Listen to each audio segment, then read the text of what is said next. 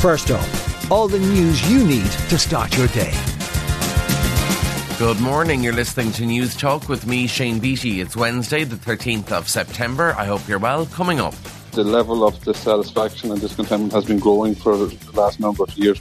Overwhelming majority of guards expected to vote no confidence in Drew Harris and RTE back before TDs and senators yet again. Plus, we'll have all the other news making the headlines and the latest in sport and entertainment. But first up this morning, an overwhelming number of Gardaí are expected to carry a vote of no confidence in the Garda Commissioner Drew Harris this morning. A result is expected to be known at around half eleven. It's the first time in the 100 year history of the organisation that such a ballot has been held. The president of the Garda Representative Association, Brendan O'Connor, is expecting a high turnout certainly the indicators are there was a lot of interest among our members and a lot of members contacted our office to ensure that they would receive a ballot. So I would expect to see a relatively high turnout, but again, we just have to wait for the confirmation.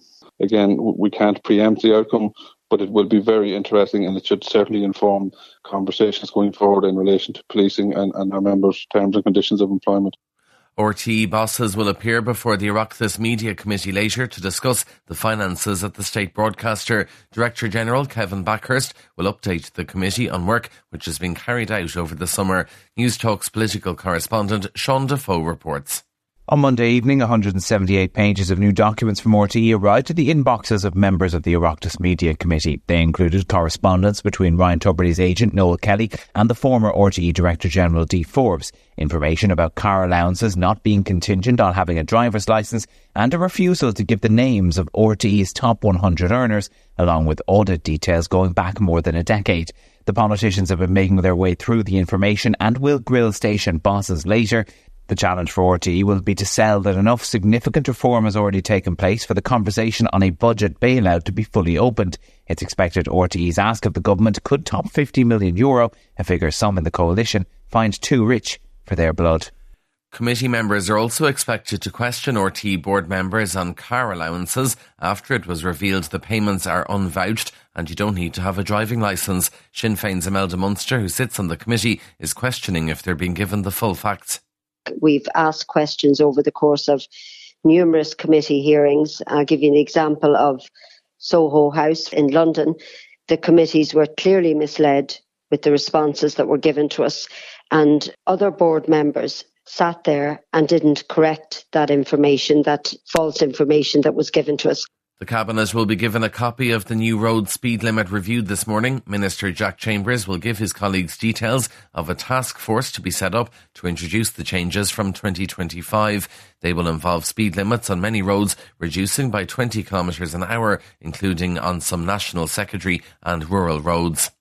The Irish head of BP has quit suddenly. Bernard Looney is said to have broken company rules about relationships with colleagues. Tara Duggan has more.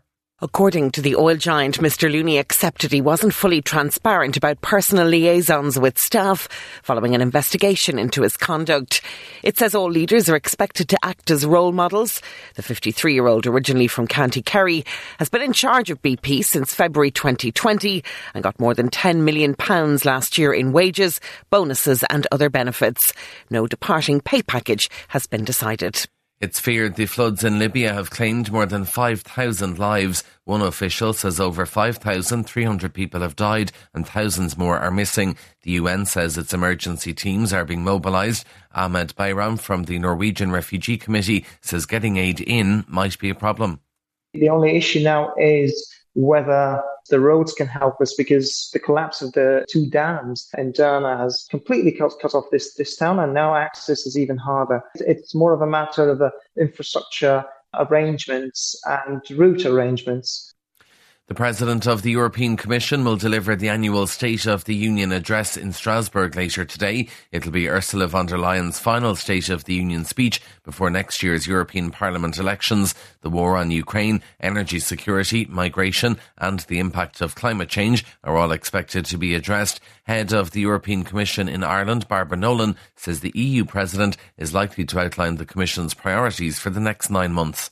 It's probably the most important speech that she makes because she lays out the political priorities of the European Union for the year ahead. And she takes stock of what's been achieved in terms of the past. And indeed, she sets out the actions that the Commission are going to launch, the proposals they're going to make in the coming months. Kim Jong un and Vladimir Putin have shaken hands at the start of their meeting in far eastern Russia. The North Korean leader has travelled by train for the talks, which are being held at a space rocket launch site. The West believes they'll agree an arms deal to boost Russia's forces in Ukraine. Apple's iPhone 15 will have a USB C charging port ditching its Lightning standard to comply with EU rules. It marks the first time in 11 years that the tech giant has changed the connector to the device. The launch of the new range comes amid problems with sales in China. Sam Sharps from the Tony Blair Institute for Global Change says that's not good news for Apple its relationships with the major powers and the different countries around the world become incredibly important. Apple, to a certain degree, is reliant on its relationship with the Chinese government partly because of the supply chain and all of the manufacturing that goes on in China, but also because it's a gigantic market for Apple. In entertainment news, former boy band NSYNC reunited on stage to present the first trophy overnight at the MTV Music Video Awards. They handed out the prize for Best Pop Video, which went to Taylor Swift for Anti-Hero. That song also won Best Pop Song of the Year and Best Direction. Other winners at the show included Sean Diddy Combs, who was given the Global Icon Award. This is so surreal. I appreciate y'all coming and just even giving me my flowers and celebrating me. Um, of course, I got to thank God because that, that's, that's my secret weapon. And in sport, in soccer, Celtic starlet Rocco Vata scored twice on his Republic of Ireland under 21 debut last night. Jim Crawford's side were 3 0 victors over San Marino at Turner's Cross. Ireland will put their 100% start to their Euro qualifying group on the line next month in a trip to Latvia. Latvia were beaten 7 0 away to group leaders Norway yesterday. And that is first up for this morning. Please start your day with us again here tomorrow. In the meantime, you can check out all the news you need on newstalk.com.